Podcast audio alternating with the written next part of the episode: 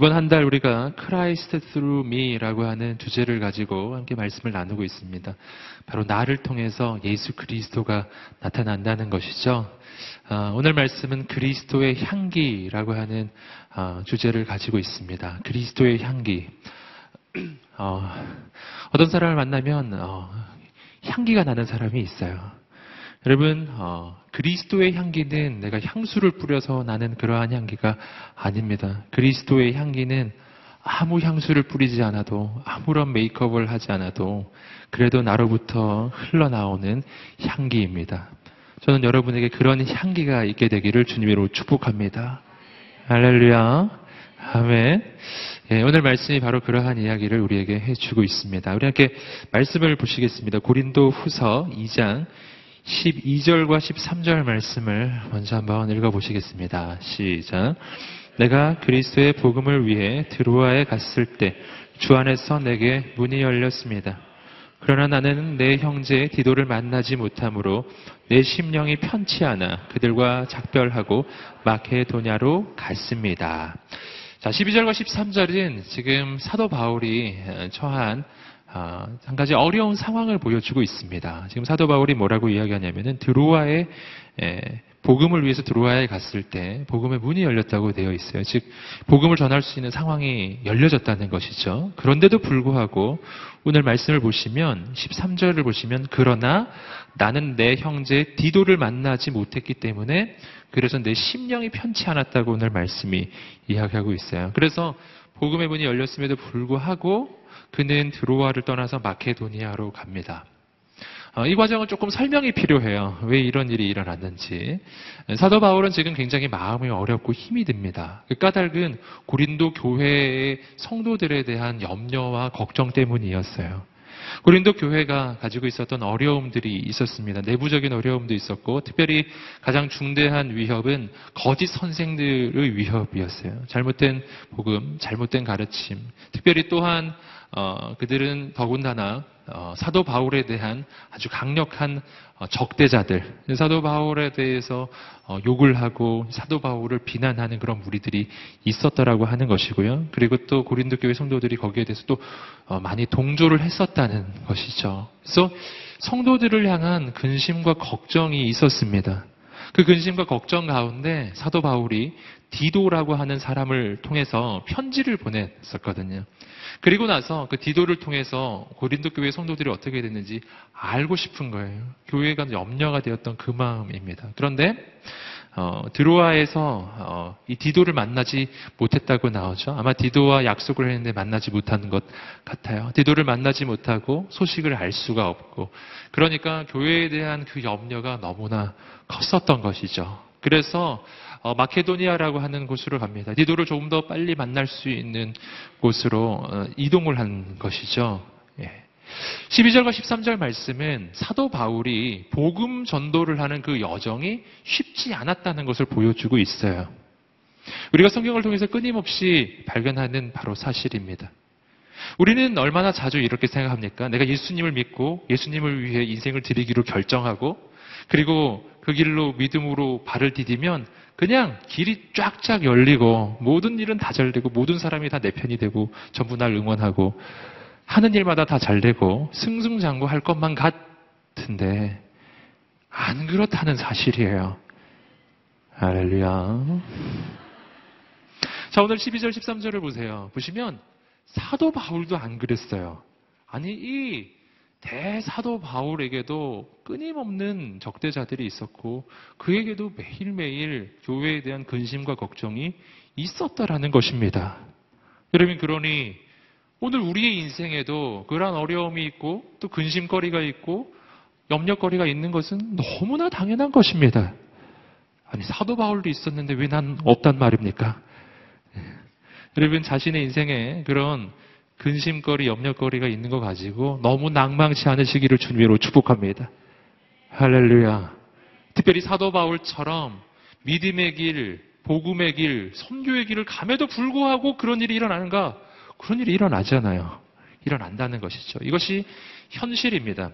12절과 13절 말씀은 우리가 그리스도인으로 살아가는 삶의 현실을 보여주고 있습니다. 하지만 오늘 말씀이 우리에게 보여주는 것은 뭐냐면 오늘 우리의 인생이 그러한 현실로 끝나지 않는다는 거예요. 오늘 이어지는 14절 말씀을 한번 보십시오. 우리 14절 말씀을 읽어보시겠습니다. 시작. 그러나 우리는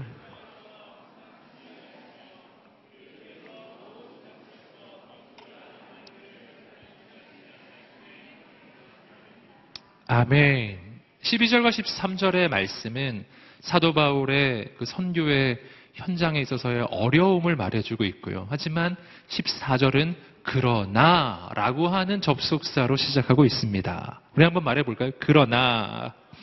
아멘. 이것이 바로 하나님의 역사를 보여주는 아주 중요한 접속사입니다. 현실은 어렵지만 하나님의 역사는 그 현실과 다르다는 것입니다. 오늘 말씀을 보시면 12절, 13절까지만 해도 사도 바울은 마음이 편하지 못하다고 직접적으로 지금 표현을 하고 있죠. 그런데 13절에 오면은 감사로 그 고백이 바뀌고 있습니다. 여러분, 이것이 바로 하나님의 역사예요. 이 부분에서 이 말씀, 이 스토리가 어떻게 되는지 다 드러나 있지는 않지만, 어, 뒷부분을 또 참고해 보시고 하면, 이때 아마도 이 마케도니아에 가서 디도를 만났던 것으로 보여집니다. 디도를 만나고 그 디도를 통해서 고린도 교회의 성도들이 회개하고 죽게 돌아오고 교회 가운데 회복이 있었다는 그 소식을 아마 들었던 것 같아요. 그래서 자, 마케도냐까지의 여정을 설명하고 나서 그리고 나서 14절을 넘어오면은 바로 하나님을 향한 감사로 넘어가는 것이죠. 자, 여기서 우리는 하나님의 사람의 인생은 언제나 끝까지 가봐야 된다는 사실을 알게 됩니다. 끝까지 가봐야 합니다. 여러분 지금 포기하지 않으시기를 주님으로 축복합니다. 새로운 하나님의 역사는 일어날 것입니다. 오늘 말씀에서 하나님께서는 어, 이렇게 예, 우리 인생에 대해서 표현해주고 있습니다. 사도 바울이 자신의 인생에 대해서 고백하는 표현이기도 해요. 앞부분을 보시면 이렇게 되어 있습니다. 제가 한번 다시 읽어드리겠습니다. 그러나 우리로 그리스도 안에서 항상 승리하게 하시며 할렐루야. 이 부분이 우리가 좀 주목해서 볼 부분이에요. 그러나 우리로 그리스도 안에서 항상 승리하게 하시며 누가 승리하게 하신다는 것입니까? 이 말씀을 끝까지 읽어보시면 이렇게 되어 있어요. 우리를 통해서 모든 장소에서 그리스도를 아는 냄새를 나타낼 수 있게 하시는 하나님. 그 하나님께 감사합니다. 왜냐하면 하나님은 우리에게 항상 승리하게 하시는 분이시기 때문입니다. 이것이 사도 바울의 고백입니다. 여러분 여기서 우리가 주목해서 볼 한 단어가 있습니다. 그것은 항상이라고 하는 단어예요. 항상. 여러분 승리를 주시는데 어떻게 승리를 주신다고요? 언제 승리를 주신다고요? 항상 승리를 주신대요. 그러니 이 말씀은 무슨 뜻입니까? 이것은 우리의 인생에는 언제나 승리뿐이라는 거예요. 이 말씀을 듣고서 쉽게 아멘이 잘 안 되시죠? 네. 그 이론적으로는 알겠는데 오늘도 내 삶에는 그렇지가 않았던 것 같은데 아마 이런 마음이실 거예요. 여러분 그런데 우리는 끊임없이 어떻게 바라보아야 하냐면은 나의 삶의 현실로 말씀을 판단해서는 안 되고요. 말씀을 기준으로 내 삶을 바라보아야 한다는 것입니다. 내 삶을 바라보니까 예수님을 따라가고 그리고 하나님을 따라가는 이 그리스도인의 삶을 내가 살고 있는데 이렇게 하면 항상 승리가 올 것 같았는데 오늘도 난 실패하고 어제도 실패했었고 내일도 그다지 좋을 것 같지는 않은 거예요. 이런 현실이 있을 때 우리는 흔히 쉽게 말씀을 의심해요. 아, 말씀이 틀렸다고. 이 말씀 나 못 믿겠다고. 이 말씀은 그냥 2000년 전에 그냥 문서에 불과하다고. 이렇게 우리가 생각하게 될 우려가 있습니다. 여러분, 하지만 그 방향을 뒤집어야 된다는 것입니다. 내 삶을 바라보니까 실패가 있고, 내 삶을 바라보니까 좌절이 있습니다. 어려움도 있습니다. 오늘 패배했습니다. 근데 말씀을 보니까 하나님은 항상 승리케 하신대요. 그렇다면 말씀이 맞는 것일까요? 내 삶이 맞는 것일까요? 말씀이 맞는 것입니다. 말씀을 기준으로 내 삶을 바라보십시오. 그러면 우리의 생각은 달라지기 시작하는 거예요. 현실은 패배인데 말씀을 보니 항상 승리를 주신대요. 그렇다면 어떻게 봐야 되냐면 말씀을 보니 항상 승리한다고 되어 있으니 내 삶은 아직 끝난 것이 아니구나. 아멘. 여러분 우리에게 이 믿음이 있게 되기를 주님으로 축복합니다. 여러분 항상 승리를 주신다라고 하는 이 표현 내 삶을 돌아볼 때 오늘은 패배한 것 같은데 하나님은 항상 승리를 준다. 이 부분을 제가 묵상하면서 생각난 것이 그 어, 야구 경기예요. 전에도 한번 예를 들어 드렸는데요. 지금 당장은 패배처럼 보이는데 근데 하나님은 승리를 주신다. 이거 어떻게 할수 있을까요? 야구 경기를 한번 생각해 보십시오. 1회부터 9회까지 있어요. 그 가운데 여러분 뭐 예를 들어서 한 회를 우리의 그 한번 우리 연령대로 한번 생각해 봅시다. 1회는 10대, 2회는 20대, 3회는 30대, 4회는 40대. 예, 이렇게 쭉 하시면은 9회, 90대. 할렐루야. 제가 느끼기에는 아직 90대는 안 계신 것 같아요. 대부분 20대에서 30대, 뭐 많아도 40대 이신 것 같아요. 조금 더 있으셔도 괜찮습니다. 뭐 아직 9회는 아닌 거예요. 할렐루야. 예, 9회이신 분은 저를 따로 찾아오시면 되겠습니다. 여러분, 많은 사람이 왜 실패하느냐면 이런 거예요. 지금 20대이신 분, 2회에 내가 대량 실점을 한 거예요. 상대한테 말로 홈런을 맞았어요. 2회에 4대 0이 됐어요. 말로 홈런 맞고. 어떤 사람은 거기서 인생 끝난 줄 알아요. 아직 2회밖에 안 됐는데. 여러분, 2회에 4대 0은 물론 큰 점수 차예요. 예, 말로 홈런 맞은 거 맞습니다. 하지 분명 2회만 놓고 보면 패배한 거예요. 하지만 야구 경기는 9회까지 있다는 사실이죠. 인생이 아직 끝난 것이 아니라는 사실입니다. 여러분 3회, 4회 여러분 정말 점수 차이가 많이 벌어질 수도 있습니다. 여러분 그러나 그때 우리는 말씀을 믿어야 해요. 하나님 말씀해 주셨어요. 항상 승리를 주신다. 여러분, 경기 결과는 9회까지 가봐야 하는 것입니다. 9회 말까지 가봐야 되는 거예요. 3회에서 포기하지 않으시기를 축복합니다. 4회에서 포기하지 않으시기를 주님으로 축복합니다. 할렐루야.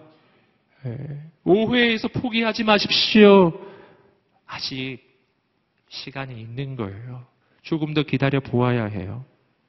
여러분, 오늘 우리가 해야 할 일은 단 한 가지입니다. 그것은 뭐냐면은, 야구장을, 경기장을 나가지만 않으면 돼요. 한 3회 정도 해보다가 10대 0 포기, 경기장을 떠나버려요. 그러면 진짜 그 경기는 3회로 종료가 되는 것입니다. 여러분, 오늘 말씀에서 우리가 좀 주목해 봐야 할 것이 있어요. 너희는 항상 승리할 것이다. 라고 오늘 말씀이 이야기하고 있지 않습니다. 즉, 이 말씀의 승리의 주어는 내가 아니에요. 너희는 승리하리라 라고 돼 있지 않고 이렇게 돼 있죠? 우리를 항상 승리케 하시는 하나님이에요. 승리케 하시는 하나님. 한번 말해 보시겠어요? 승리케 하시는 하나님. 여러분, 여기서 이 승리의 주체는 누구이십니까?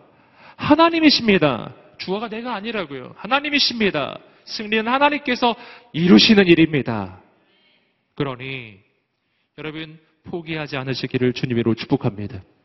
이것은 또 다른 걸로 하면 권투로도 표현해 볼 수 있어요. 야구가 9회까지밖에 없어서요. 그래서 어, 권투를 한번 봤는데 그 세계 타이틀 매치, 세계 타이틀 매치는 12회, 12라운드까지 한대 12라운드. 할렐루야. 1라운드를 한번 10살로 어, 한번 생각해 봅시다. 그러면 혹시 90이 넘으신 분이 계실까 봐요. 여러분 12라운드까지 가는 거예요. 12라운드. 여러분 경기 중간에 다운을 당할 수 있습니다. 정말 다운을 당할 수 있어요. 그리고 많이 맞을 수도 있습니다. 여러분 그러나 뭘 하지 말아야 하냐면은 절대로 수건을 던져서는 안 돼요. 내가 정말 못할 것 같은 거예요. 어떤 사람은 거기 수건을 던져버려요. 그러면 경기가 끝나는 것입니다. 여러분 끝까지 가야 합니다. 여러분, 하나님께서 역사하시는 그 순간까지 가야 합니다. 여러분, 포기하지 않고 끝까지 가는 믿음의 사람들이 되시기를 주님으로 축복합니다.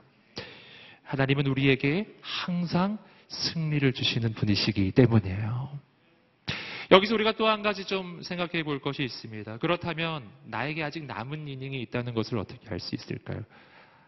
지금 내가 뛰고 있는 이 이닝이 끝난 이닝이 아니고 지금 내가 뛰고 있는 이 라운드가 내 인생의 마지막 라운드가 아니라는 사실이 그 사실을 내가 어떻게 알 수 있을까요? 어떤 사람은 정말 그렇게 생각하거든요. 지금 이 순간이 내 인생의 마지막 이닝 혹은 마지막 라운드라고 그냥 그렇게 생각해 버리는 사람이 있어요. 여러분, 아직 마지막 라운드가 아닙니다. 그 증거를 어떻게 할 수 있을까요? 여러분, 그 증거는 지금 내가 살아있다는 그 사실에 있어요.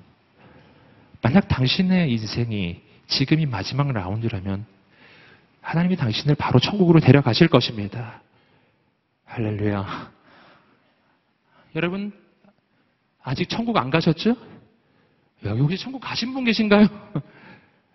여러분, 오늘도 내가 아침에 눈을 뜨고 숨이 쉬어지고 내가 일어났더니 내 심장도 뛰고 있고 밥을 먹었더니 소화도 돼요.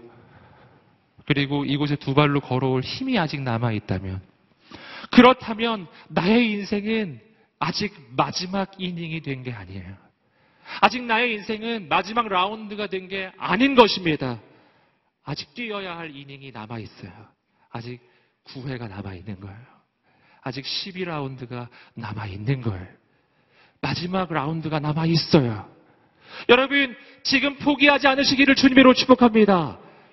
호흡을 하고 계신가요? 숨이 쉬어지세요? 할렐루야. 여러분 인생의 절망에 찾아올 때 숨을 쉬어 보세요. 숨이 쉬어지세요? 여러분 나의 폐가 아직 살아있는 것이고 내 심장이 살아있는 거예요. 이것은 아직 당신의 인생에 가능성이 있다는 하나님의 사인이에요. 할렐루야. 이것은 아직 당신의 인생에 남겨진 이닝이 있다는 하나님의 메시지입니다.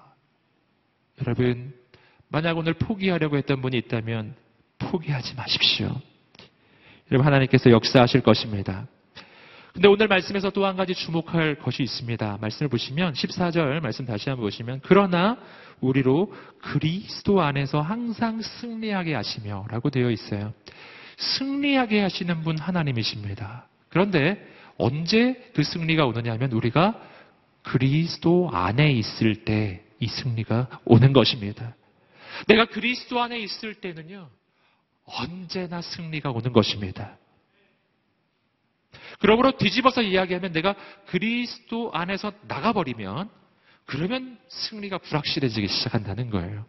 그렇다면 그리스도 안에 있는 것과 그리스도 바깥에 있는 것은 무슨 차이가 있는 것일까요? 내가 그리스도 안으로 들어간다는 게 무엇을 의미하겠습니까? 그것은 예수 그리스도께서 주인 되시는 인생을 사는 것입니다. 여러분, 예수 그리스도 안으로 들어가는 것, 예수 그리스도, 어, 그분 안에서 산다는 것은요, 예수 그리스도를 내 인생의 주인으로 영접하는 것입니다. 그분이 내 인생의 주인이 되기 시작할 때, 그때 우리 인생은 반드시 승리가 와요. 어, 그런데 어떤 사람은 이렇게 하는 사람이 있어요. 내가 주, 예수 그리스도를 주인 삼고 조금 살아봤는데, 아까도 말씀드렸듯이, 주인 삼고 조금 살다가 약간의 실패가 옵니다. 조금의 패배가 오기 시작합니다. 그때 금방 주인을 바꿔버리는 사람이 있어요. 금방 주인을 바, 주인 바꾸는 거는요, 딴 게 아닙니다. 주인 바꾸는 건 내 인생의 기준이 바뀌는 거예요. 분명히 어제까지만 해도 예수님이 기준이었는데, 오늘 기준이 바뀌어버려요. 아, 예수님 말대로 살아봤는데, 정말 소용없다. 이제부터 내 마음대로 살아야겠다. 오늘 내 마음대로 결정하기 시작해요. 말씀대로 살아보려고 애를 썼는데 그래가지고 되는 게 아니더라. 이제 오늘부터는요, 다른 사람들의 말을 듣기 시작하고 세상의 말을 듣기 시작하고 세상의 원리를 따라가기 시작해요. 이것이 바로 내 인생의 주인이 바뀐 것입니다. 여러분, 예수 안에 머무는 인생이 되시기를 주님으로 축복합니다. 그래야 오늘 우리 인생 가운데 승리가 올 것입니다. 주님 안에서 끝까지 기다리는 믿음의 사람이 되시기를 주님 이름으로 축복합니다. 여러분, 오늘 이 14절 말씀에서 첫 부분 우리로 그리스도 안에서 항상 승리하게 하시는 하나님. 여러분 이것은 하나님의 보장을 이야기해 주고 있어요. 하나님은 우리를 보장해 주십니다. 승리에 대한 보장이에요. 그 보장을 주시고 나서 주님께서는 이어서 무엇을 말씀하시냐면 우리의 사명을 말씀해 주고 계세요. 이어서 이어지는 부분을 한번 보십시오. 이렇게 되어 있어요. 우리를 통해서 모든 장소에서 그리스도를 아는 냄새를 나타낼 수 있게 하시는 하나님께 감사를 드립니다. 하나님은 우리에게 승리의 보장을 주셨습니다. 그 보장 속에서 하나님은 우리에게 사명을 맡겨주십니다. 그 사명은 예수 그리스도를 아는 냄새를 나타내는 거예요. 냄새를 풍기는 거예요. 여러분 이것을 오늘 말씀 이어지는 어, 부분에서 그 조금 더 자세하게 그 확인할 수가 있는데요. 우리 어, 고린도후서 2장 이어지는 구절 15절 말씀을 한번 먼저 우리 자막을 통해서 확인할 수 있도록 하겠습니다. 읽어보겠습니다. 시작. 우리는 구원받는 사람들에게나 멸망하는 사람들에게나 하나님 앞에서 그리스도의 향기입니다. 뭐라고요? 그리스도의 향기. 오늘 우리를 통해서 예수 그리스도의 향기가 나타나야 된다는 것이죠. 여러분 이것은 어, 뭐의 또 다른 버전이냐 하면은요. 사도행전 1장 8절의 또 다른 버전이에요. 사도행전 1장 8절 말씀. 예수님께서 우리에게 주신 마지막 그 사명이 있죠. 사도행전 1장 8절 말씀을 한번 보여주시기 바랍니다. 읽어보겠습니다. 시작. 오직 성령이 너희에게 임하시면 예루살렘과 온 유대와 사마리아와 땅끝까지 이르러 내 증인이 되리라 하시니라. 아멘. 예수 그리스도의 증인이 되는 것이에요. 여러분 예수 그리스도의 증인이 되는 사명을 고린도후서 2장에서는 예수 그리스도의 향기가 되는 것으로 표현해 주고 있는 것입니다. 여러분 여기서 우리는 증인이 된다는 것이 무엇인지에 대해서 조금 더 구체적으로 조금 더 어, 명확하게 알 수가 있습니다. 여러분 예수 그리스도의 증인이 된다는 것은요. 단순히 예수 그리스도에 대한 지식을 말하는 게 아니에요. 예수 그리스도에 대한 정보만 전하는 것이 아닙니다. 예수 그리스도의 증인이 된다는 것은 그리스도의 향기가 된다는 거예요. 여러분 말만 하는 거하고 향기가 나는 거하고는 다른 얘기죠.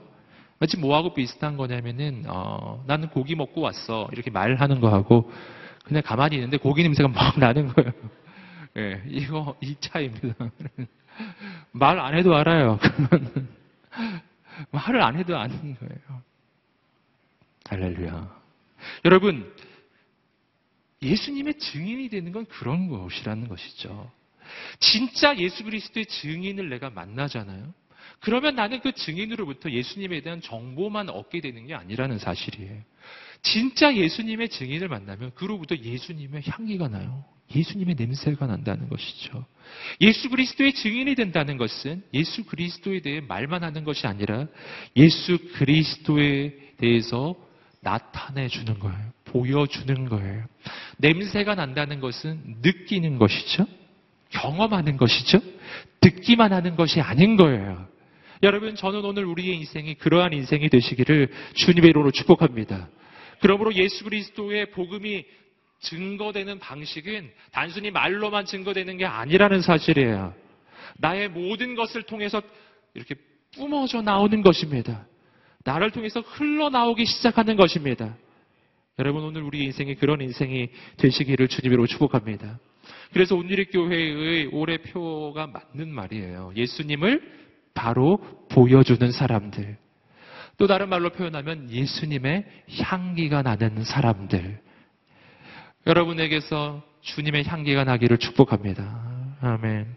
그렇다면 오늘 이 향기가 나로부터 뿜어져 나가는 것은 여러분 이것은 말만이 아니라 말과 행동과 삶과 우리의 인생 모든 것을 통해서 드러나는 거죠. 우리의 표정을 통해서 우리의 삶 전체를 통해서 예수님이 흘러납니다. 어떻게 그런 인생이 될까요?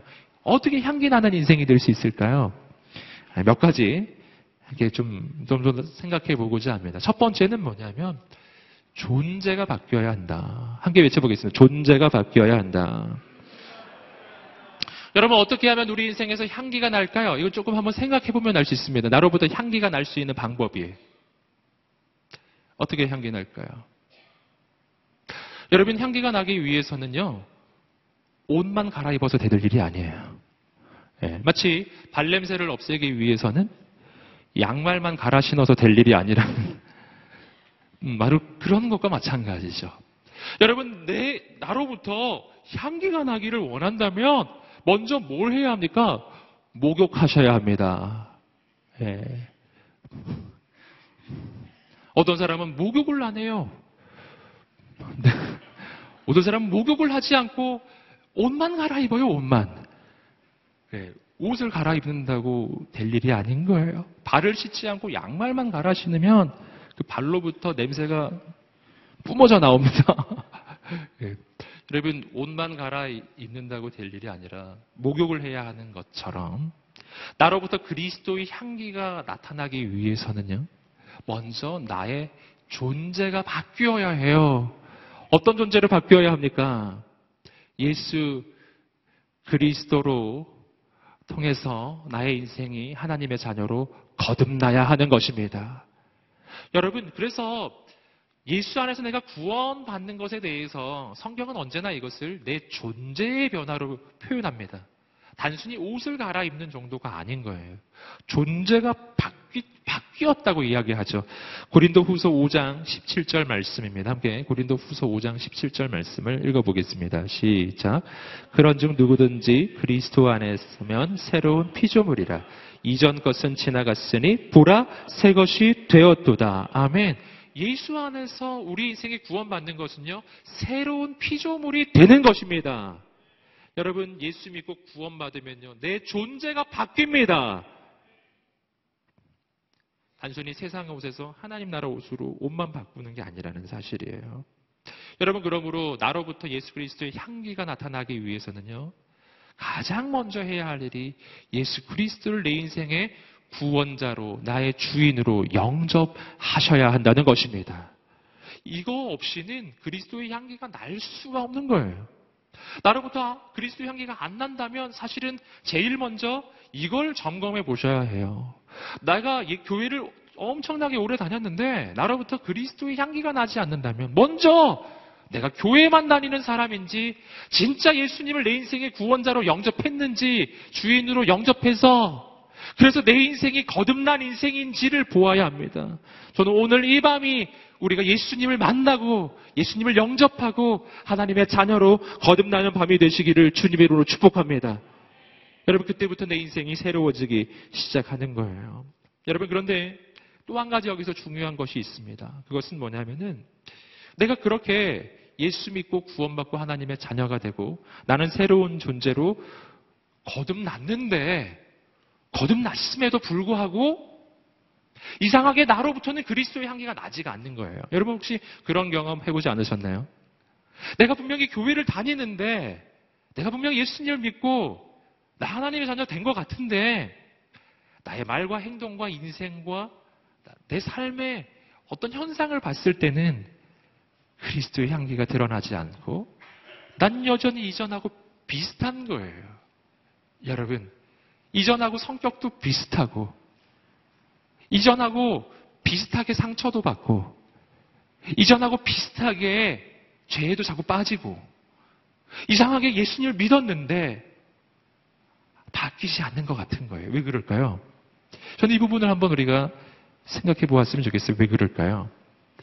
여러분, 이런 현상이 정말 소수의 사람에게 일어나는 일이 아니라 정말 많은 사람에게 이런 일이 일어납니다. 여러분, 그렇게 되는 아주 중요한 이유는요. 내가 예수 믿고 구원받고 하나님의 자녀가 된다는 것, 이 사실. 즉, 내가 예수 믿고 구원받으면 나는 하나님의 자녀로 거듭났다고 하는 바로 이 사실이 잘못됐다는 게 아니고요. 예수님 믿으면 분명히 우리는 하나님의 자녀로 거듭나는 것입니다. 이건 바뀌지 않는 거예요. 그런데 중요한 건 뭐냐면은 내가 그것을 믿지 않는 거예요. 이게 굉장히 중요해요.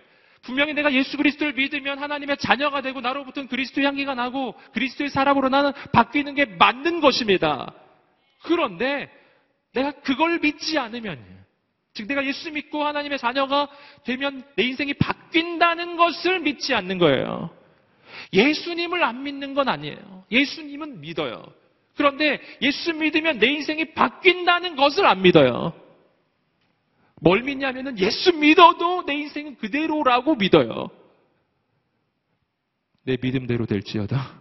그래서 그 믿음대로 되는 겁니다. 지금 그렇게 믿고 계시기 때문에 이게 뭐하고 비슷한 현상이냐 하면은요. 목욕탕을 간 거죠. 예수 믿고 구원받고 거듭나는 것은 이제 때를 민 거예요. 거듭났어요. 몸에선 향기가 나요. 문제가 하나 있습니다. 예전에 입었던 옷을 다시 입어요. 옛날에 입었던 옷을 다시 입는 거예요. 그리고 이제 목욕탕을 나서는 것이죠. 몸은 바뀌었는데 옷이 안 바뀌었어요. 예. 예전에 났던 냄새가 그냥 나고 있어요. 예전에 났던 이 죄악의 냄새가, 예전에 났던 이 실패의 냄새가 내 인생에서 자꾸 나는 거예요. 그것은 당신의 존재가 바뀌지 않았기 때문이 아니라 내 존재가 바뀌었다는 것을 믿지 않고 내가 예전의 옷을 다시 걸쳐 입고 있기 때문이에요. 예전에 했던 모습으로 다시 돌아갑니다. 마치 이건 뭐하고 비슷하냐면은 예수님께서 38년 된 병자에게 내 자리를 들고 일어나 걸어가라 말씀해 주셨는데 이 사람이 일어난 거예요. 일어났어요. 좀 걸었어요. 그러다가 아유 피곤해. 그리고 다시 가서 누운 거예요. 여러분 다시 한번 격려하고 축복합니다. 예수 안에서 우리의 인생이 바뀌었음을 믿으십시오. 아멘. 한번 외쳐보겠습니다. 나는 바뀌었다. 나는 바뀌었다. 난 새로워질 수 있다. 아멘. 이것을 믿으십시오. 옷을 다시 바꿔 입으셔야 해요. 옛날 옷을 다시 입으시면 안 된다는 것입니다.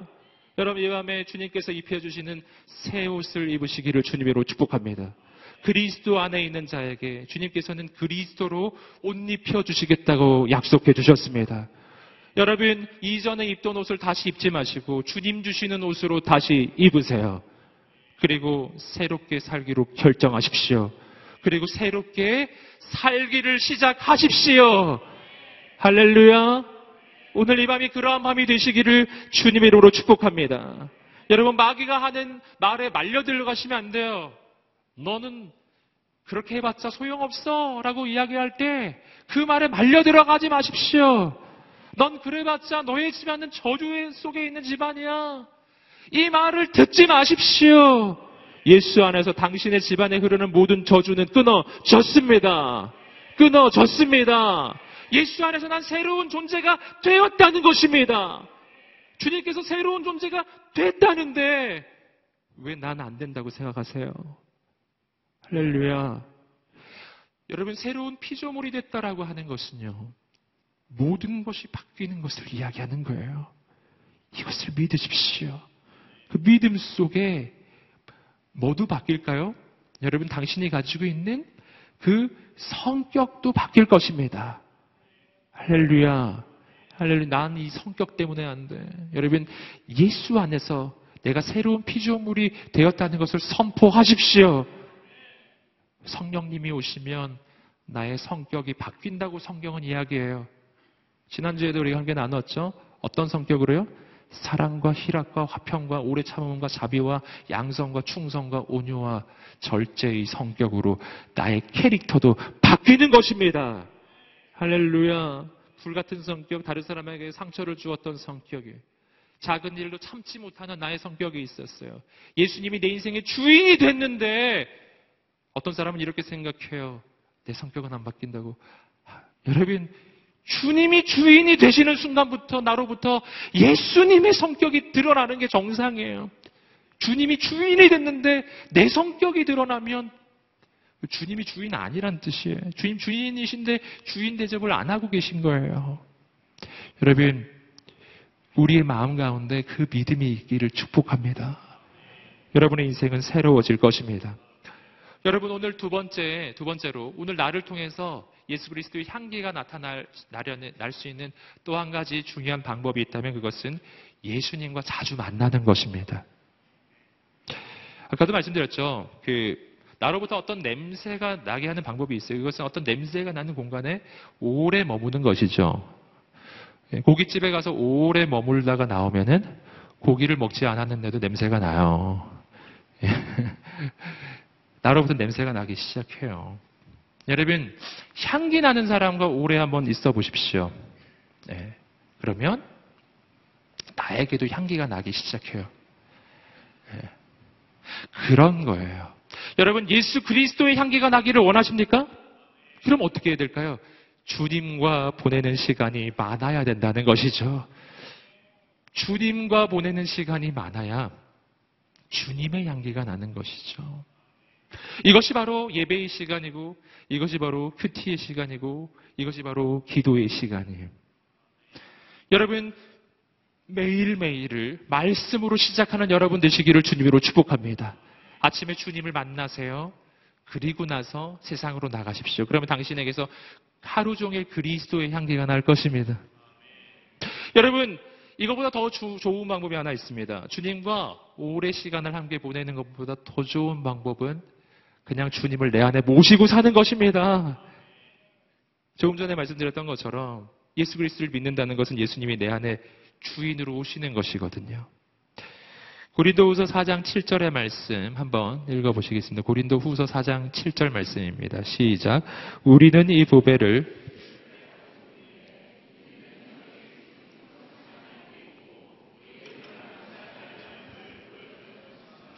질그릇 안에 보배가 있어요. 할렐루야. 질그릇은 별게 아니죠? 그러나 보배가 그 안에 들어가면 달라져요. 그 질그릇이 보배 합이 되는 거죠. 더 중요한 사실이 있습니다. 질그릇은 별것이 아니에요. 하지만 그 안에 보배가 들어가요. 그러면 그 질그릇 안에서부터 보배의 향기가 나기 시작하는 것입니다. 질그릇 냄새가 아니에요. 보배의 향기가 나요. 왜냐하면 그 안에 보배가 들어있기 때문입니다. 마찬가지거든요. 내 안에 예수님이 오셨어요.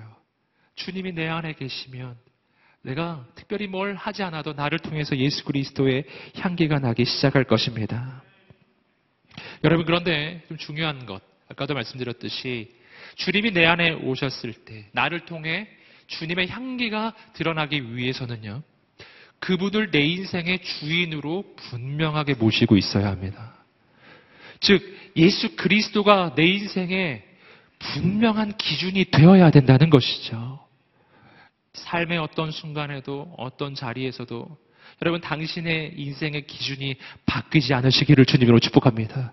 예수 그리스도만이 기준되는 인생, 바로 예수 그리스도만이 주인 되시는 인생이에요. 여러분 그럴 때 주님이 내 안에 진정 주인으로 계실 때 향기가 나기 시작할 것입니다.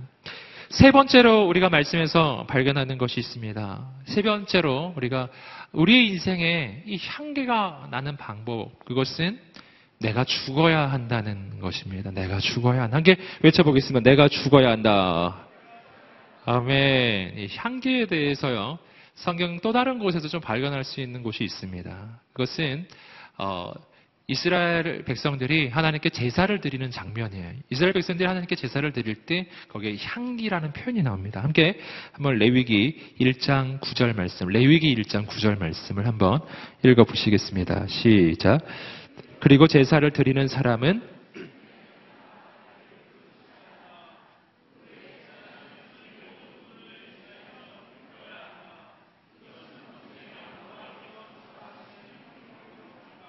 아멘. 하나님께서 기뻐하시는 향기로운 화재. 하나님이 향기롭다고 느끼시는 이 냄새가 있어요. 그것은 구약 성경에 있어서는 레위기 제사 부분을 한번 읽어보십시오. 그러면은 여러 번 나오는데요. 그것은 재물이 태워지는 향기, 재물이 태워지는 냄새입니다. 여러분 재물 태워지는 게 뭐 이렇게 향기롭겠습니까? 고기 타는 냄새예요, 여러분. 고기 굽는 냄새가 아니에요. 오해하시면 안 돼요. 아, 주님은 고기 굽는 냄새를 좋아하시나? 어, 그렇지 않아요. 주님 고기를 즐겨 하시는 분이 아니세요. 이건 재물을 태우는 냄새라고 태우는 냄새. 완전히 태워버리는. 굉장히 냄새 자체는 역한 냄새일 거예요. 근데 하나님이 이것을 향기라고 표현하십니다. 그것은 뭐냐면은 여러분 이 이것은 이것은 단순한 어떤 동물이 아니라 이것은 재물이기 때문입니다. 이 재물은 어, 죽고 그리고 태워집니다. 이 재물은 여러분 죄악을 상징해요. 내 안에 이 죄가 태워지는 것입니다. 이 재물은 내 죄를 다 전가를 받아서 내 죄를 대신 짊어지시고 대신 죽는 거예요. 그리고 완전히 태워집니다.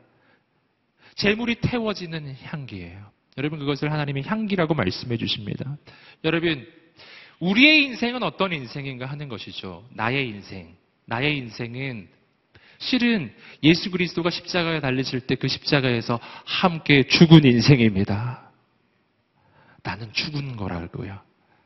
그리고 지금 내가 사는 것은 실은 내가 사는 것이 아니라 내 안에 예수께서 사시는 것입니다. 나는 죽고 예수로 사는 인생이에요. 여러분, 내가 죽었다는 그 사실을 로마서 12장 1절이 이렇게 표현해주고 있습니다. 로마서 12장 1절 말씀을 한번 읽어보시겠습니다. 시작. 그러므로 형제들아, 내가 하나님의 모든 자비하심으로 너희를 권하노니 너희 몸을 하나님이 기뻐하시는 거룩한 산 제물로 드리라. 이는 너희가 드릴 영적 예배니라. 아멘. 너희의 몸을 어떻게 하라고요? 거룩한 산 제물로 드리라. 살아있지만 너희는 뭐라고요? 재물이다. 재물은 죽은 것이거든요. 여러분 그리고 그 재물은 하나님 앞에서 태워지는 것입니다. 여러분 우리를 우리의 인생이 그런 인생이 되기 시작할 때 우리로부터 하나님 보시기에 향기가 나기 시작하는 거예요. 아멘. 여러분 매일매일 날마다 내가 죽었다라고 고백하는 하나님의 사람이 되시기를 주님으로 축복합니다. 내가 죽는 것은 어떤 것입니까? 여러분, 나 자신의 뜻이 꺾어지고, 내 생각이 꺾어지고, 여러분, 내 계획이 꺾어지는 것입니다. 그리고 나를 통해서 예수 그리스도의 뜻이 드러나고, 예수 그리스도의 생각이 드러나고, 나를 통해서 예수 그리스도의 계획이 펼쳐지는 것입니다. 이것이 내가 죽는 것입니다. 여러분, 매일매일 나는 죽었다라고 고백하십시오. 그때 나를 통해 예수님이 나타나기 시작할 것입니다. 할렐루야.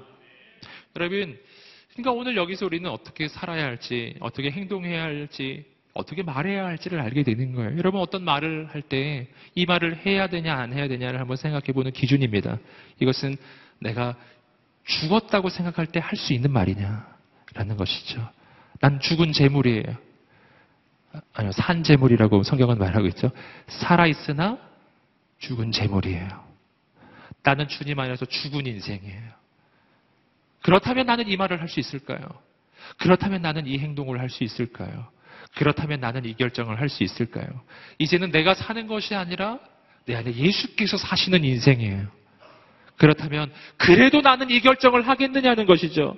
그래도 나는 이 길을 가겠느냐는 것이죠. 나는 죽었는데 나는 이제 사라졌는데 주님만이 살고 계신데 그렇다면 나는 어떤 말을 할까요? 나는 다른 사람에게 어떻게 반응할까요? 내 안은 나는 죽고 예수님만 살아계신 거예요. 여러분 오늘 우리의 인생 가운데 새로운 선택과 결단이 있게 되기를 주님의 이름으로 축복합니다. 그때 우리의 인생을 통해서 향기가 나기 시작할 것입니다. 여러분 그리스도의 향기가 나는 인생으로 살아갈 때 그때 우리가 가져야 되는 아주 중요한 영적 확신이 있습니다. 그 확신이 구린도 후서 2장 16절입니다. 함께 16절 말씀 읽어보시겠습니다. 시작. 그러나 어떤 사람들에게는 생명의 냄새입니다. 누가 이런 일들을 감당할 수 있겠습니까? 자, 이 2장 16절 말씀은요. 그리스도의 향기로서 살아갈 때, 우리로부터 이 향기가 나타나기 시작할 때요. 그 향기는 아까도 말씀드렸죠. 예수 그리스도의 증인이 되는 삶이에요. 나를 통해서 말로도 행동으로도 삶으로도 예수 그리스도가 증거되기 시작할 때, 나를 통해 주님이 나타나기 시작할 때 분명히 가져야 될 한 가지 확신은 뭐냐 하면은 그것은 어, 놀라운 하나님의 사명이라는 것입니다. 여기에는 놀라운 하나님의 영적인 권위가 있어요. 말씀이 이야기하고 있죠. 이 향기가 죽음에 이르는 사람에게는 죽음의 향기이고 이 향기가 생명에 이르는 자에게는 생명의 향기예요. 이 향기는 살리기도 하고 죽이기도 한다는 것입니다. 여러분, 우리를 통해서 증거되는 복음의 파워예요. 여러분, 이 복음을 믿는 자는 살 것이고, 이 복음을 믿지 않으면 죽게 될 것입니다. 이 복음을 믿으면 천국을 가는 거예요. 믿지 않으면 안타깝지만, 그러나 지옥에 가게 되는 것입니다. 복음은 삶과 죽음을 가르는 것입니다. 여러분, 오늘 하나님께서 여러분에게 그 사명을 맡겨 주신 것입니다. 할렐루야. 여러분, 내가 그리스도의 향기를 나타내는 인생이 되는 것이 얼마나 중요한지 아시겠어요? 누군가는 그 향기를 맡고 살아날 것입니다. 누군가는 그 향기를 맡고 생명을 얻게 될 것입니다. 아멘. 세상의 향기는 냄새를 맡으면 그냥 냄새가 좋기만 한 것이죠. 예수 그리스도의 향기는 그 향기를 맡으면 인생이 살아나요. 당신을 통해서 그러한 하나님의 역사가 일어나게 되기를 주님으로 축복합니다. 생명의 증거자가 되시기를 주님으로 축복합니다. 이러한 인생을 살아갈 때 어떠한 영적 확신을 가지고 살아야 하는가? 마지막으로 우리 17절 말씀입니다. 17절 말씀을 함께 읽어 보시겠습니다. 시작. 우리는 많은 사람들처럼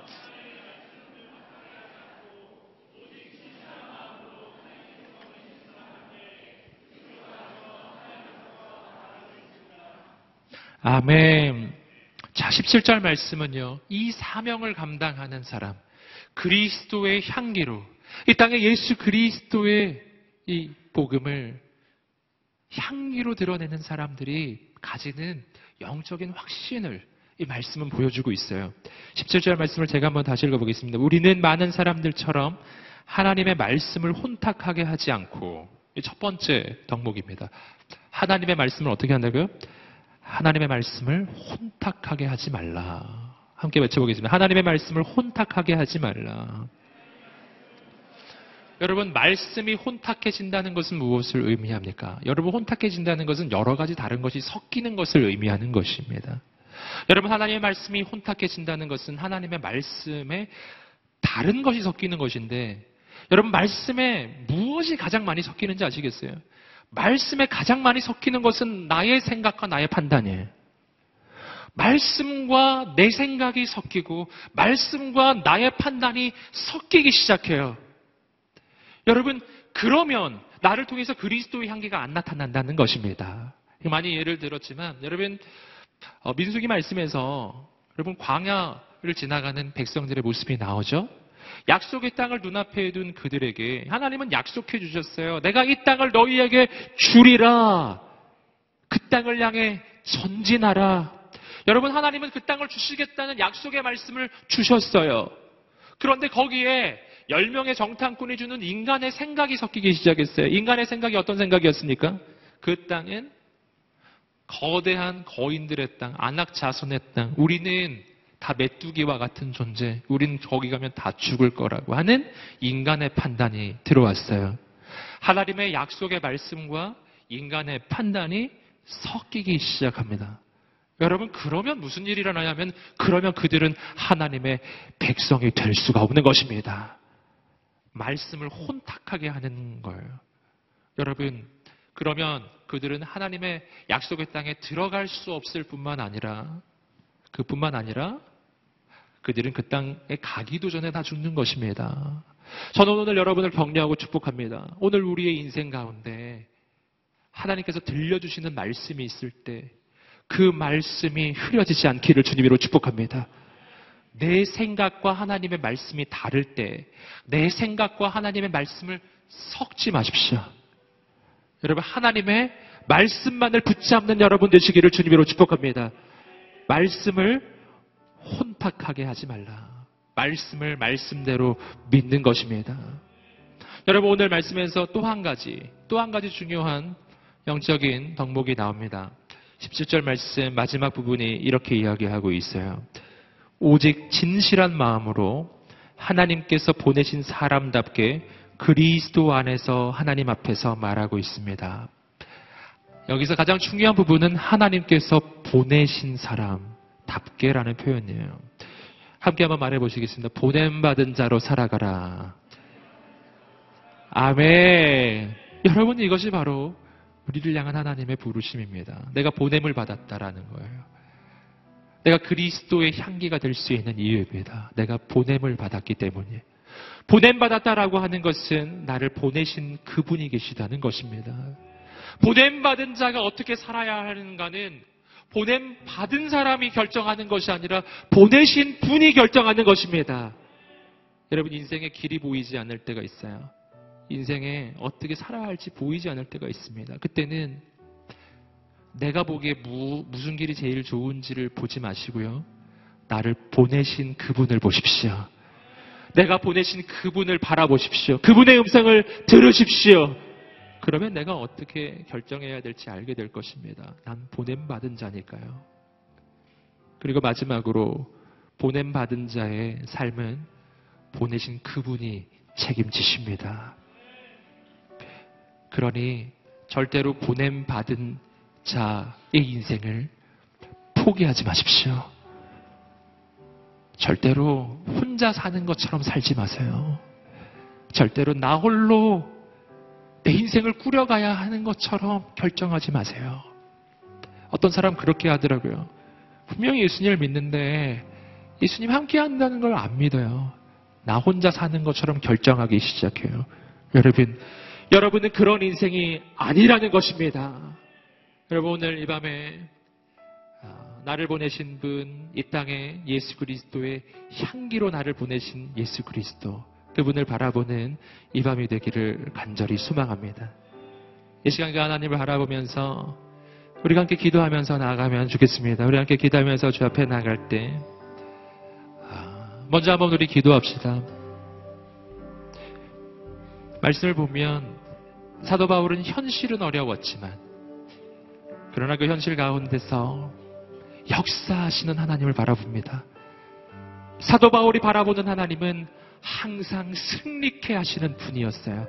이 시간 우리가 함께 한번 기도하면서 주 앞에 나갈 때 오늘 나의 인생이 인생의 어떠한 여정을 걸어가고 있든지 상관없이 비록 오늘 내 삶은 실패일지라도 비록 오늘 내 삶은 어려움일지라도 그것은 내 인생의 끝이 아님을 믿습니다. 아버지 하나님, 내 삶의 현실을 바라보는 인생이 아니라 항상 승리를 주시겠다고 약속하시는 하나님을 바라보게 하여 주시옵소서. 결코 중간에 포기하지 아니하고 믿음으로 일어나게 하여 주시옵소서. 오늘 그렇게 믿음으로 끝까지 전진하겠다고 결단한 하나님의 사람들 우리 함께 자리에서 일어나셔서 우리의 삶의 현실을 주 앞에 고백하며 나아가십시오. 복도로도 또 앞으로도 나오셔서 여러분 무릎 꿇고도 기도하십시오. 주 앞에 두 손을 들고 간절히 기도하며 나갈 때 항상 승리케 하시는 하나님 그 하나님을 향한 약속의 말씀을 붙잡고 오늘 우리 인생을 의탁하며 주여 세 번 외치고 기도하겠습니다. 주여 주여 주여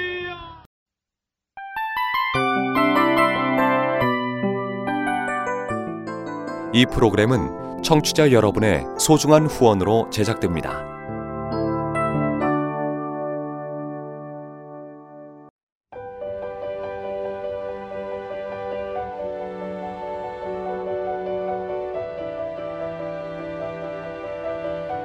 세상에는 수많은 교회들이 있지만 더 깊이 있는 말씀 강해를 찾기 위해 크기로만 교회를 선정하지 않습니다. 보다 좋은 영적 콘텐츠를 더 많이 나누기 위해 방송비를 받지 않습니다. 1년 365일 복음만 전하고 싶어서 우리는 광고를 하지 않습니다. 온누리의 복음을 땅끝까지 CGN TV와 함께 땅끝 성교사가 되주세요